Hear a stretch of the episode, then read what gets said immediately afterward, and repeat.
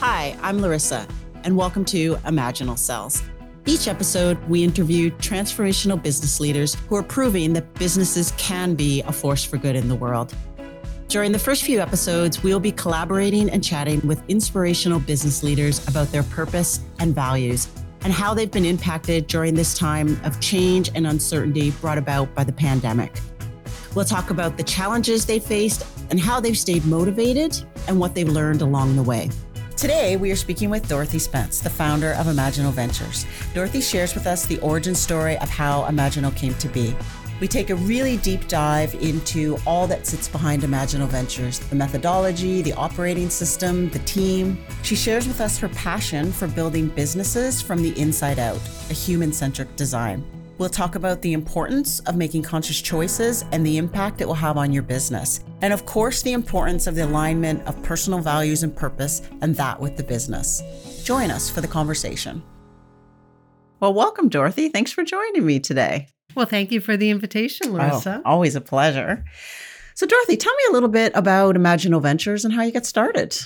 Uh, Imaginal Ventures was really started out of an opportunity that I could see in the market. It was about four years ago, I was uh, doing a training and I was doing trends of the industry. And the industry that I specifically looked at was something called conscious business. And when I went through that process and I looked at the past, conscious business was really a bunch of hippies like uh, Yvon Chouinard with Patagonia or Ben and Jerry. And then when I looked at today, and this was four years ago, so today is really not today anymore. And when I looked at today, I really saw a lot of purpose led businesses. And they were businesses that I was working with in our business advisory service. And those businesses were great. Their leaders were courageous. They had big visions. But one of the things that I noticed is as they kept going in their business, they really started losing steam. And so I thought that, well, that was an interesting problem. The other thing that I noticed in the uh, conscious business trends was a big emphasis on mindfulness, consciousness. There was much more of an emphasis on corporate social responsibility. And there was starting to be that shift in how did we look at the purpose of a business. And then when I looked at future trends, what I saw was a workforce that was really shifting to be more millennials and Gen Z with a completely different value set than the people that were currently in the workforce. I saw a lot of the shared economy and I saw a lot more around collaboration. And I thought, well, wouldn't this be cool? I always remember every time I think, wouldn't this be cool? Or what if we put a group of these businesses together so that they learned as a collective and that they were able to support each other. And so I looked around and I knew from my previous work experience that these systems and structures and processes and approach didn't exist in the market. And so I thought I could do that. Of course you that, could. and there it was, the beginning. Excellent. So there it was. So tell me more. So what did you do? Well, what I first did was I really, as a practitioner, I had a whole bunch of opinions about what there it was was, but I really felt I needed to validate that with some market research, which I usually don't do.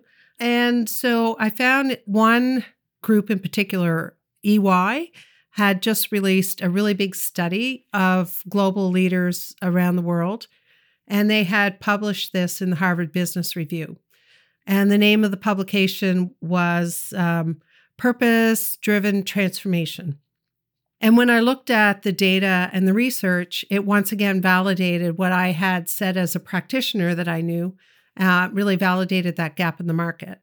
That most of these businesses wanted to be purpose driven and they realized the value of a human centric design in their organizations and the biggest gap that they identified was these operating models, that these operating models were not the traditional way that businesses think about how they uh, design and organize themselves, and in particular, how they integrate the people part into their business.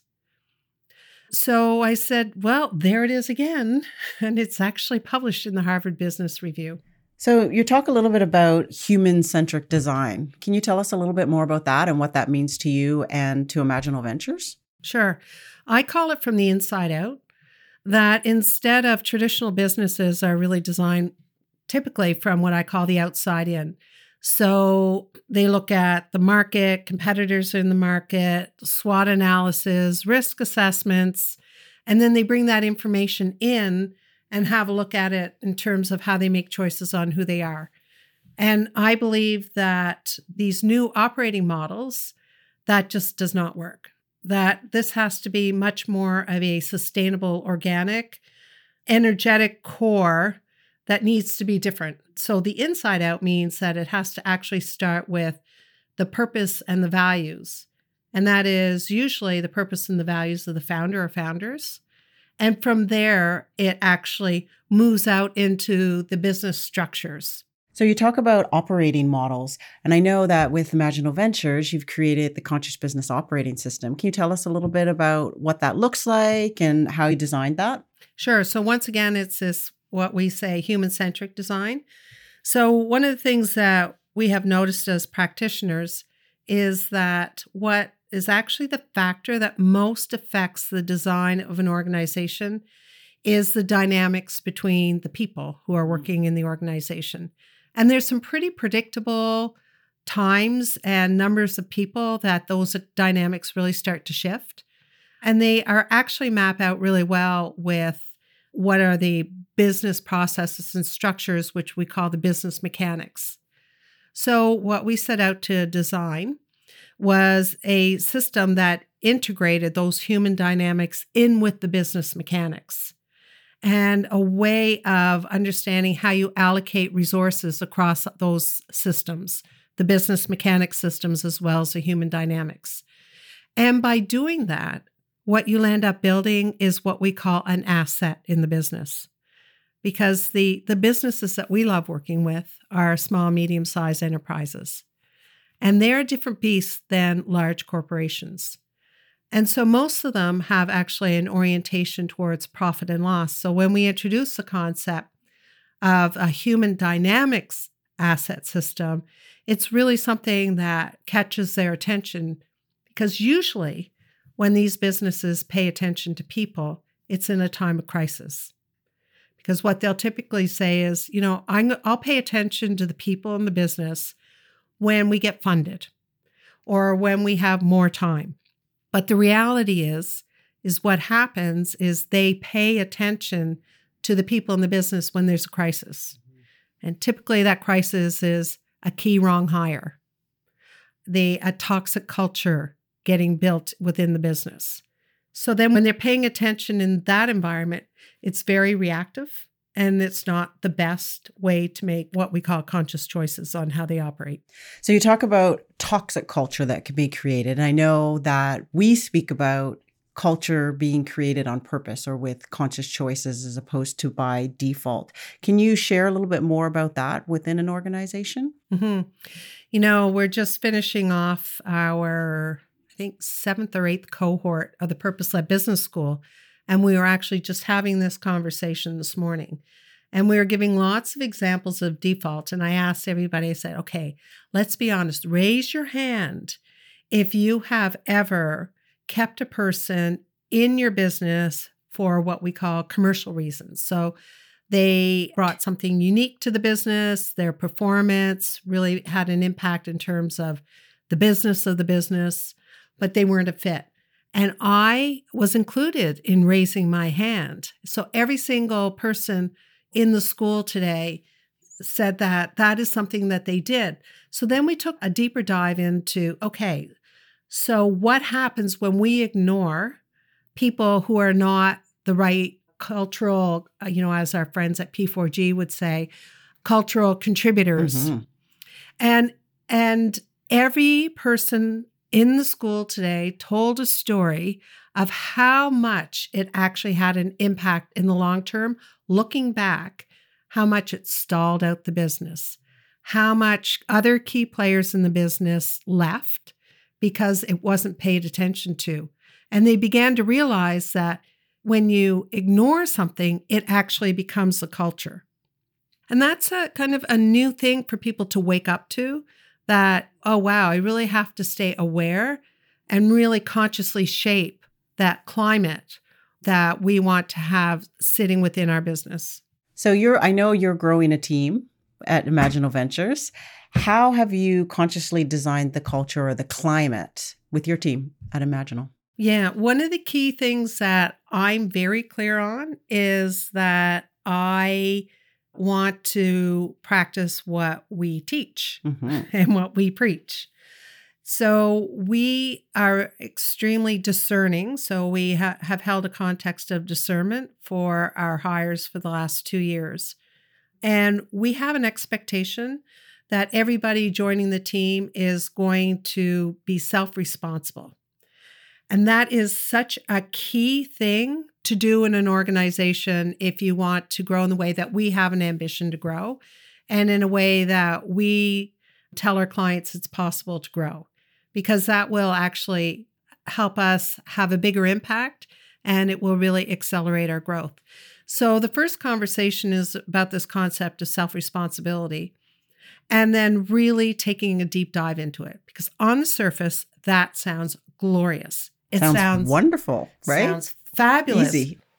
Why wouldn't I join a company that's going to treat me like an adult rather than going into a hierarchical command and control, parent child kind of relationship? But the reality is that these types of organizations actually require a lot of structure. And so it's particularly challenging for the small, medium sized businesses that we work in because they think that, okay, I'm really cool. I'm a purpose driven organization. We're trying to save the world. Everybody wants to work with us. And initially, that is definitely the case.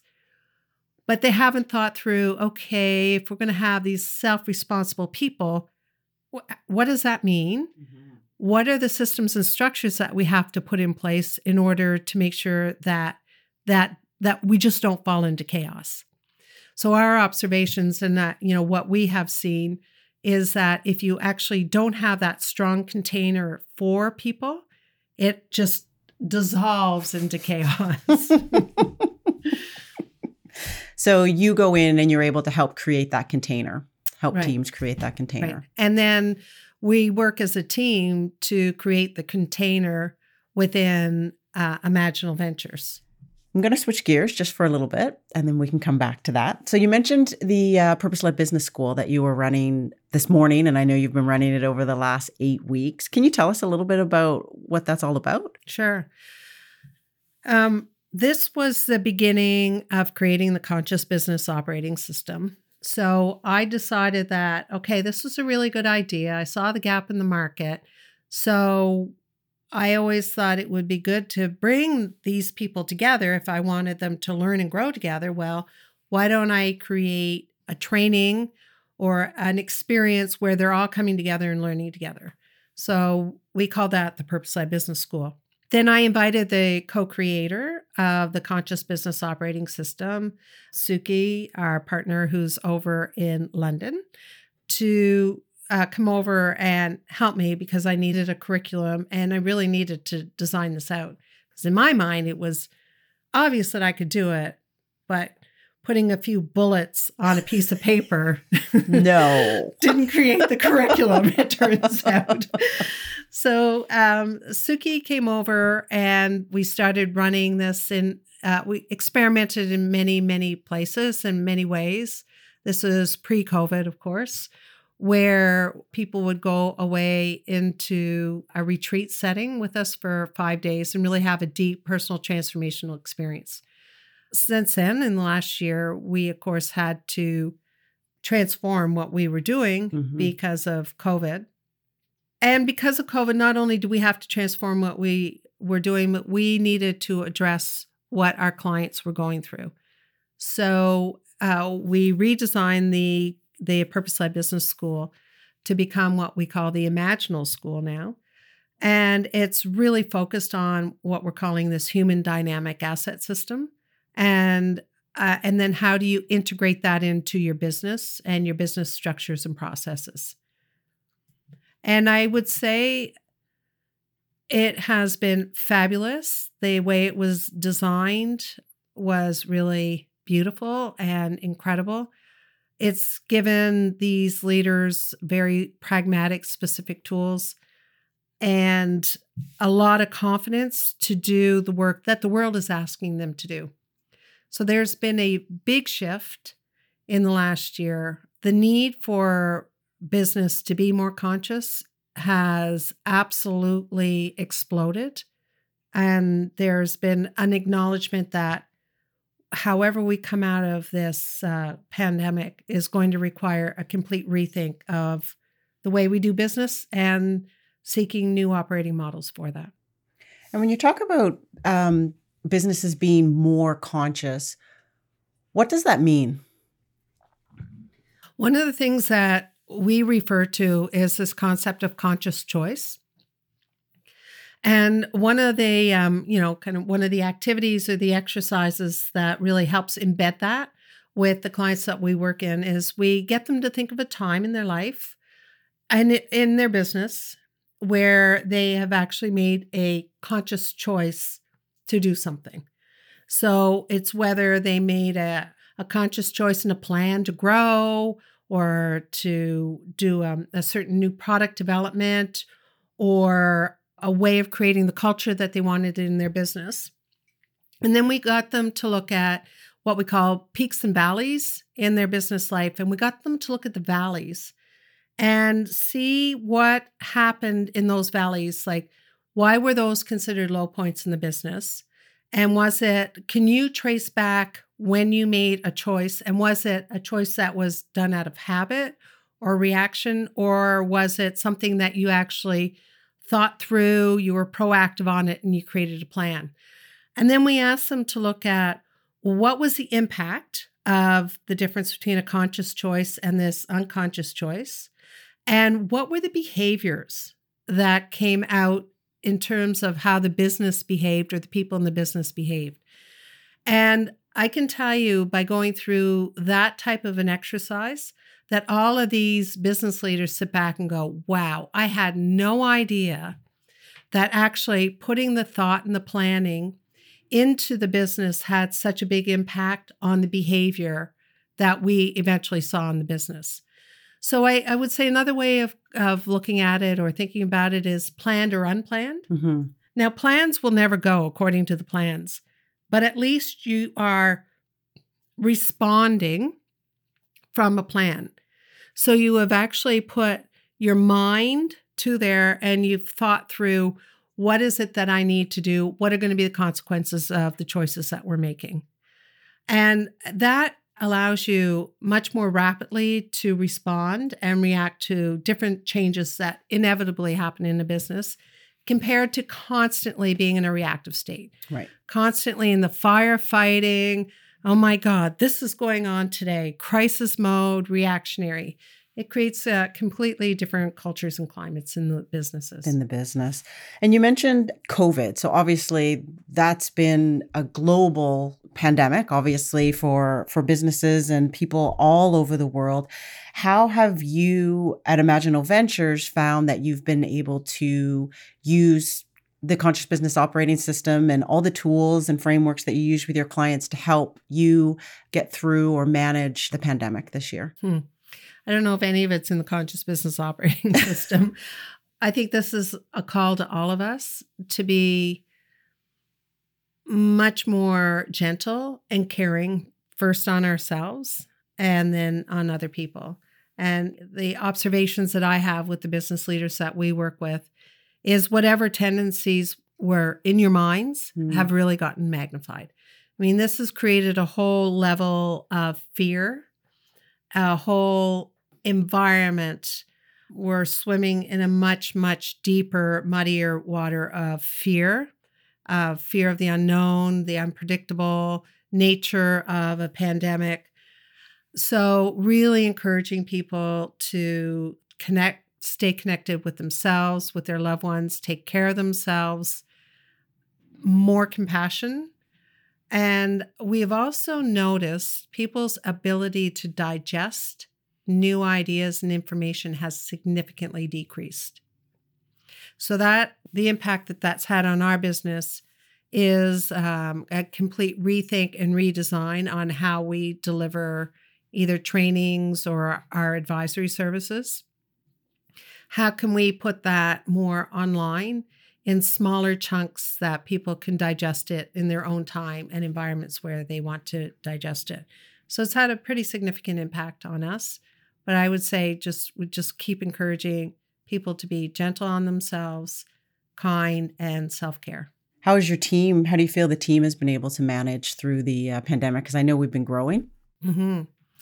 Yeah, well, it's once again, it's really different depending on where the team members live. So most of us live here in Halifax, and we've been extremely fortunate. I keep saying the genie didn't come out of the bottle in Halifax. So we've had very, very low COVID numbers. So the fear isn't as thick here. Mm-hmm. Um, but Suki, that I mentioned before, is living in London, England, and it's really, it's really, uh, you know, really affected the people in London. And we have clients in Europe also, which are saying the same thing. You know, they, their children that are, are at home and studying, and they're expected to work full time and grow a business. And it's just been really challenging. So I would say for our team, the ones that live in Halifax, we're really fortunate. We're able to get together and have the occasional TGIF uh, or lunch together. And we're we're all really grateful for it because we see how hungry people are for having that experience that they can't have. That human connection. That human connection. Yeah. What are your founders that you're working with? What are they asking for during this time of COVID, this global pandemic? Most of them, the ones that I'm working with right now, are fundraising. Hmm, interesting. Yeah, which has not been that great during COVID. Right. so uh, that's the other thing that I've seen is that all of the fundraising efforts have really slowed down. Due diligence processes were always quite dependent on meeting in person. So investors are asking a lot more questions. There's a lot more due diligence and micromanagement of the due diligence process because they're trying to get more comfortable in a new environment that they're not used to operating under. So it's been very stressful for a lot of the clients in particular that I work for because most of them haven't been able to close their funding rounds that they've been working on for a year the word drought comes up a lot. and it's, um, but it seems like it's loosening up. So I would say it's feeling more optimistic lately. Things seem to be moving a little bit more. I mean, there's a lot of capital out there in the world, and it's looking for a place to invest. Mm-hmm. It's just really trying to connect these really fabulous companies with these sources of capital. So, you were saying a little bit earlier that uh, people's attention spans have even changed and really just being able to get those digestible pieces of information to them. And obviously, being traditionally being an advisory services firm, everything was in person. And you've now had to go online to run the Imaginal School, to do the advisory services. What else have you had to do or have you chosen to do to be able to get this information to those who need to have it? The big thing that we did in this past year, we were really fortunate that we had already had our plans in place to move our operating system online onto a platform so that we could create even bigger ecosystems globally. So when I I was away on a nice long trip last winter, so when I got back from India on March 2nd, the funding was in place. So we were we were very fortunate at Imaginal because we had all of our plans in place, the people to deliver it, the funding in place, so that we could just take this opportunity to focus on building out this platform. So that's what we've been doing for the last year. We recognize that training advisors takes a long time. It's um, just takes a long time to learn the methodology and to be competent and confident in in doing that and that's not how i had a vision of growing the business that was the least of my interest areas. And I always had this idea about a platform. And anybody who knows me, especially my husband and coworkers like you, Larissa, are so sick of me saying the word platform. I've been talking about a platform for four years now uh, because I really feel like that's the way that we can make it accessible, affordable, and the way that we can scale and leverage and really impact the the world, which is what our ambition is. Fabulous. So, can you tell me more about the platform or at least share with our listeners? Sure. Yeah. So, at the center of the platform is this conscious business operating system. So, we specifically work with businesses that are scaling up. And what we say is we teach them how to avoid the failures that are typical of rapid growth. So, when we created the platform, what we said was the first thing we have to do is we have to show them how to design their business using this operating system. So they go into the design room and they they learn about the concept and they learn what they need to know about designing that part of their operating system. Then they go into what we call the development room where they have a strategy playbook and they develop out their strategy for that part of their operating system. That's where they start prototyping and, uh, and really engaging with their team so that everybody is building this together. Then they go into the deployment room where they start to train both internally and externally and manage the projects. And then they go into my favorite room, which is the ecosystem room. Because I feel that this ecosystem room is really where the ecosystem is going to learn to grow and learn together. So we offer this for free to anybody to come in to get these beautiful resources from all kinds of partners and collaborators from around the world, as well as our resources. And uh, they get an opportunity to engage in the material and start to consider these new operating models that are emerging in the world. And the ecosystem room is really important also for creating this ecosystem.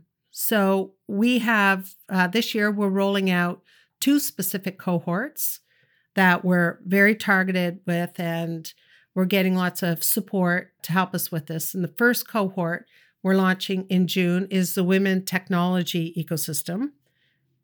And the second cohort that we're launching in September is the Social Impact Ecosystem.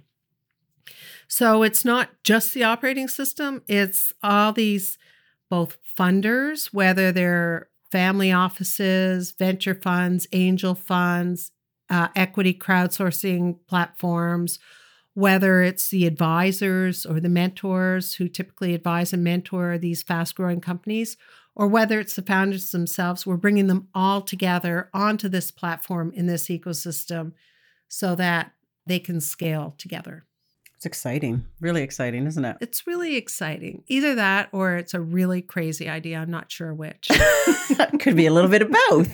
I, think, I think it has to be a little bit of both. definitely, definitely. Can you share with us the vision of Imaginal Ventures? And I'm going to just back up and say that I know as a team, we went away and created a shared vision, which was really important. So when I, you know, had this eureka moment on this training, this vision was still very much me. So, this was a way of me having income, having clients. It was really easy.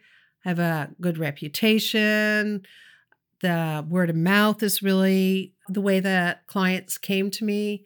Great results with clients. So, lots of clients had at least doubling of their revenue, their profit, the valuation of their business. So, easy street easy peasy. And then I got this crazy idea that actually, what is really important for what I call real prosperity is to share the knowledge that you have. And I just kept thinking, wouldn't a lot of companies around the world like to have this? So I knew in order to create that, that the me had to shift to we. So it was a painful shift, which Larissa, you know about, because you were the first person that came into Imaginal Ventures and made us we and made us we kind of. Me kind of. We right. Hybrid. so we continued along, adding more and more team members, And then just uh, recently, we all came to the realization that I had created the vision, which I thought was sterling. had great resource allocation and, you know, really could trace that out on the roadmap and very clear to me. And what I realized is I was going through exactly what our founders go through too. That this, unless this became a shared vision, that this was just not going to have the legs that it needed to have. So we came together as a team. Like I said, we're really fortunate. We were able to come together in person and we created a shared vision. So I actually facilitated the process and didn't contribute. That's right. it was really exciting. It was really exciting. And the ideas that came out for the shared vision were much better than the very stark, sterile things that I created in my own mind. It's the power of the team. So, Dorothy, I love, love, love when you tell the story of imaginal cells. So this podcast is called Imaginal Cells. Can so can you tell that story? Sure. All right. So I was sitting in a training room in Manchester in the UK, and I was doing training on the Barrett's value system. And our trainer, his beautiful man named Patrick, was from Belgium. And he had this he had the floor all covered with scotch tape representing levels of consciousness, which I was totally geeking out on. And I just kept thinking, you know, I can't call the business D Spence Consulting anymore. that it just wasn't the right name that could hold the ambition that I had for it and the vision that I had for it. So that was a thought in my mind as he's starting to teach us some things. So he started telling this story about how he got brain cancer and how he had six kids and a wife at home and and he's standing on these levels of consciousness that are taped to the floor and he's telling this story and he starts telling this story about an imaginal cell. Well as soon as he said the word imaginal cell my mind stopped. I'm like screeched to a halt.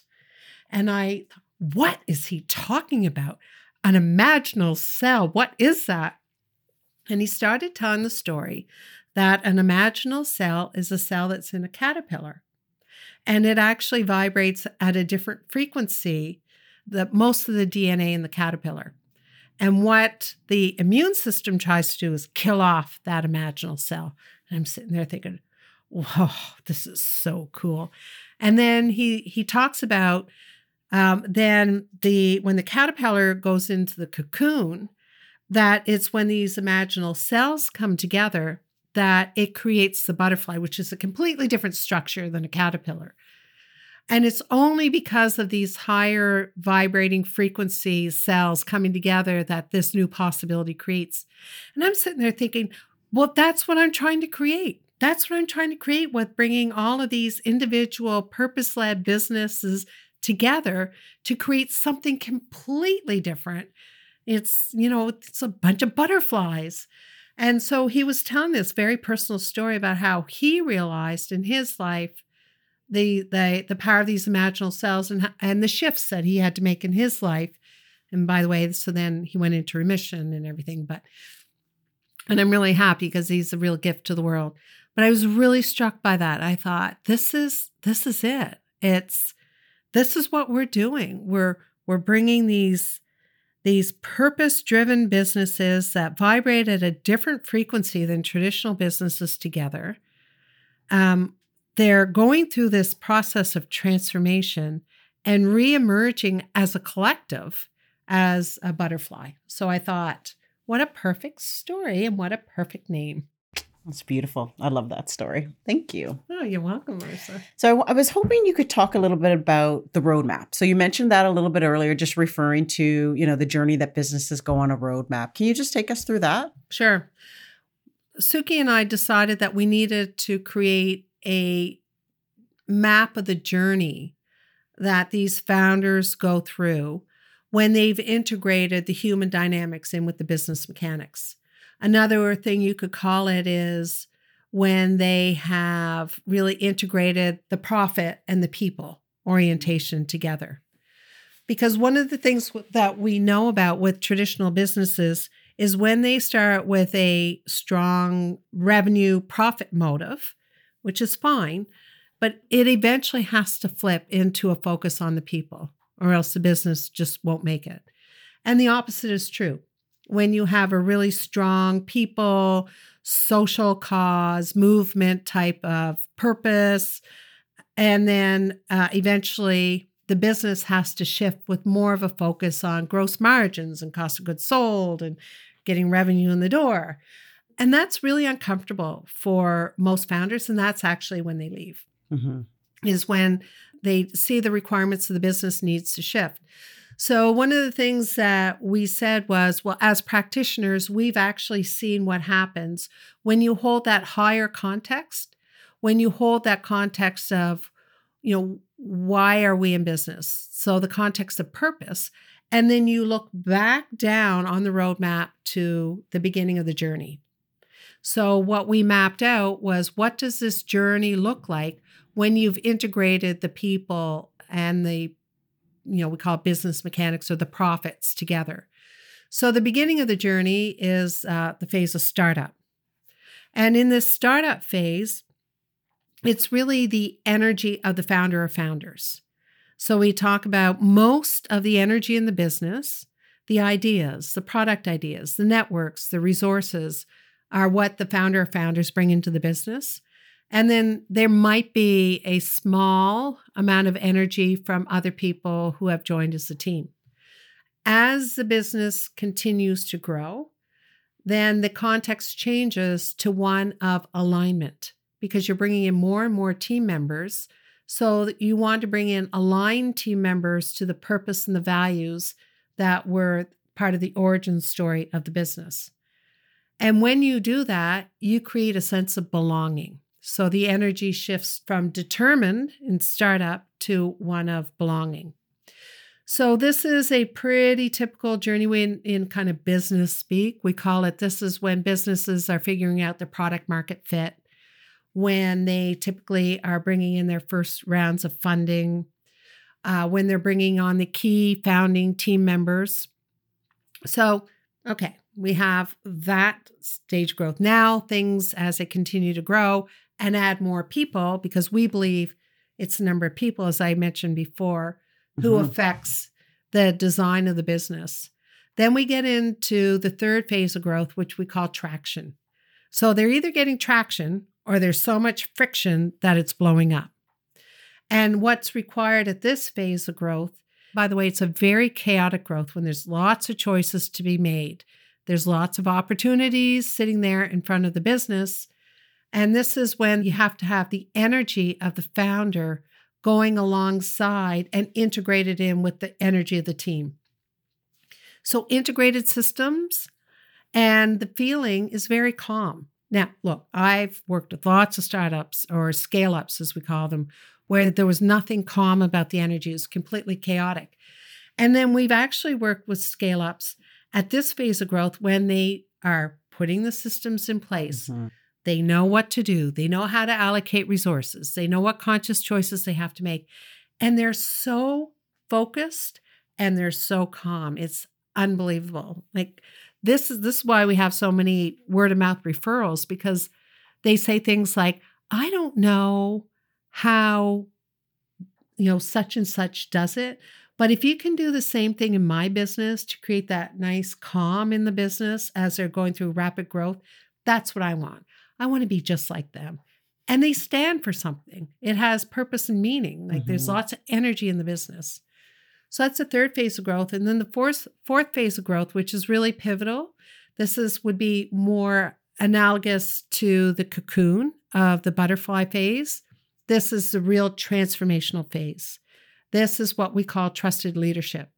And some of the conditions of trusted leadership is when you have built the collective capability in the business so that the energy of the business is actually the, the biggest force. It's a sustainable, self propelled, natural energy that exists because the founder has been able to let go. and a leadership team has been able to step up. From that, we go on to what we call sustainable growth, where you really start to deeply imprint the purpose and values into the business. So, this is a point where it's not just everybody knows what you're about, but everybody who you do business with.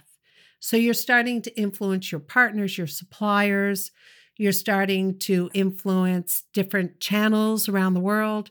So, this is where there's a sustaining there's it's it's just it can go on its own that you've built before and trusted leadership. And the next one is what what we call the next phase is what we call scalable impact. This is when there's networks of networks of like-minded people. This is the ecosystem mm-hmm. stuff. This is where you can really make start to make a difference globally. This is where there's a coalescing of the same types of principles and philosophies on and the reason why businesses exist, like-minded people, common language. And then the final phase is what we call legacy. And this is when the founder has the ability to just step back, and they've typically created like a foundation, something that represents their personal purpose the reason why they started the business. And it's really starting to be much more outside of the energy of the business because the, the business has matured. It's typically grown around the world. And this is something that the founder does that has a focus more on a service to humanity and much more of a global impact. If you could, probably not an easy question, but what advice would you um, give to others who are looking to consciously design their business? What would be just one piece of advice? Start with your purpose and values. That the purpose and values of you as a founder will influence pretty much everything. That your purpose is your North Star. It will always be something that you can go back to. It's the energetic core of the business. It creates a sustainable, renewable energy in the business. And the values I like to call the navigation guides. Right. So it's just, you know, when you need to course correct, when you need to make big choices and little choices in the business, you have a way to go back and say, you know, what is it? What is it that holds meaning and purpose? And how can I use these values to guide the growth of the business? So I would say spend a lot of time getting to know yourself mm-hmm. and therefore what is that expression of your personal purpose and values into the business and how are they aligned and how can you create space for other people to be aligned and clear about their personal purpose and how to align that to the business purpose and values so, Dorothy, you were just talking about the advice that you would give to a business about starting with their personal purpose and values, the founders, and then also, you know, building building the business's purpose and values. Can you share your personal purpose and values? Oh, I'd love to. Fabulous. uh, I just want to step back for a second and tell a little bit of a story. Of course. I first started doing this work, I think it was mm, 12, 13 years ago um, when I was studying yoga, which I still do, with my yoga teacher, Rod Stryker. And he ran a program called the Yoga Freedom. And it was based on a book of his that was just about to come out called Four Desires. So I have spent a lot of time in this inquiry. To be clear, I feel like my purpose is to help people figure out their purpose. Um, and in the the reason why I spent so much time and investment, uh, cash, in this inquiry is because I think it's kind of like our ultimate question. It was a question that I, I remember asking myself when I was four years old. Like, what is this about? Why do I exist? What's my purpose? Probably didn't say it in those words, but I remember the feeling of that inquiry. So I when I started, my purpose was kind of in a general area. And I have done this process every year since. And I have also taught this process in a modified form to business leaders at least at least 30 40 times so at least a couple times a year couple times a year i go through this this uh, process whether i'm teaching it or doing it myself And so, um, so I'm really excited when somebody asks me about that. So, my purpose is to transmute consciousness through energy alchemy. Now, what does that mean? Well, it may not mean anything to anybody else, but for me, it holds a lot of meaning because I believe that this whole exploring this frontier of consciousness is the next big uh, endeavor that as a humanity we need to go through. Like what is consciousness? And and what is it what does it mean to transmute it? Because i think what's going on right now in the world is we're transmuting consciousness. It's called a pandemic but we've all been asked to pull inside to stay home and to look at ourselves and this whole notion of energy alchemy is fascinating to me too because I believe that any good alchemist is able to take to take any base metals and turn it into gold. And to me, gold is what I call real prosperity. And real prosperity is having prosperity starting from the inside of you and then getting expressed to the outer world. So there's lots of reasons why this purpose really is so I'm so passionate about it and I constantly use it as my guide in making choices that I want to make, the type of work I want to do, the people that I want to hang out with, the habits that I have in my life, where I spend my time, my energy, because as an energy alchemist, I have to be really aware of that. Um, my personal values are growth, adventure, and love. So let me give you an example of uh, one of them. Sure. Uh, so adventure shows up both with me personally and in the business. And there's always a sense of adventure with Imaginal Ventures. Even the name is like on the right. edge of adventure. But for me, I believe that life needs to be an adventure. That if it's not, if I'm not on the edge and I'm not really facing a lot of my fears or my growth potential, it just doesn't feel like what I should be doing. So I know it's a core value of mine because if you called me up, Larissa, tomorrow and you said to me, Dorothy, I know of this great adventure and I'd like you to come on it with me, I would be like, sign me up. I'm out the door. My bag is packed. Off I go. Don't even need the details. Don't need the details hopefully we can get on a plane well, not for the next year but so i and i also spend money lots of money. That's a, a behavior that i have that would tell somebody who knew me that i love adventures. So i'm always like let's go let's learn cross country skiing. Let's try this let's try that. So how it shows up in the business is is very similar we um, we have come together as part of our shared vision is also looking at the values of the business and then what are the behaviors that we show with each other. And so, for example, on adventure, one of the behaviors that we said is be global in our mindset.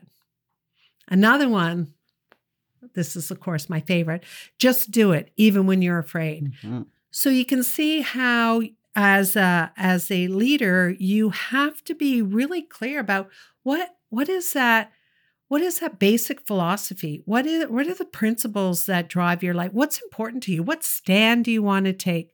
Because it's only through self-examination that you're going to be able to embody that and have it come alive in your business and that's an adventure. that it is definitely. Do you want to share the um, the values of Imaginal Venture and its purpose? Sure. So the purpose of Imaginal Ventures is to shift the collective consciousness in business as a force for good. And we are guided by our values of collaboration, love, and adventure. And we believe by building trust that it creates a stabilizing effect for society and helps us to build a more inclusive, sustainable economy. Thanks so much for joining us today, Dorothy. It was such a pleasure to be able to hang out with you and just I love hearing the stories about Imaginal Ventures and all the great things that we are doing. Well, thank you, Larissa. I love our collaboration. I love the adventure and I love the experience. So, thank you. If you'd like to learn more, Please follow us on Facebook at Imaginal Ventures or visit our website at imaginalventures.com.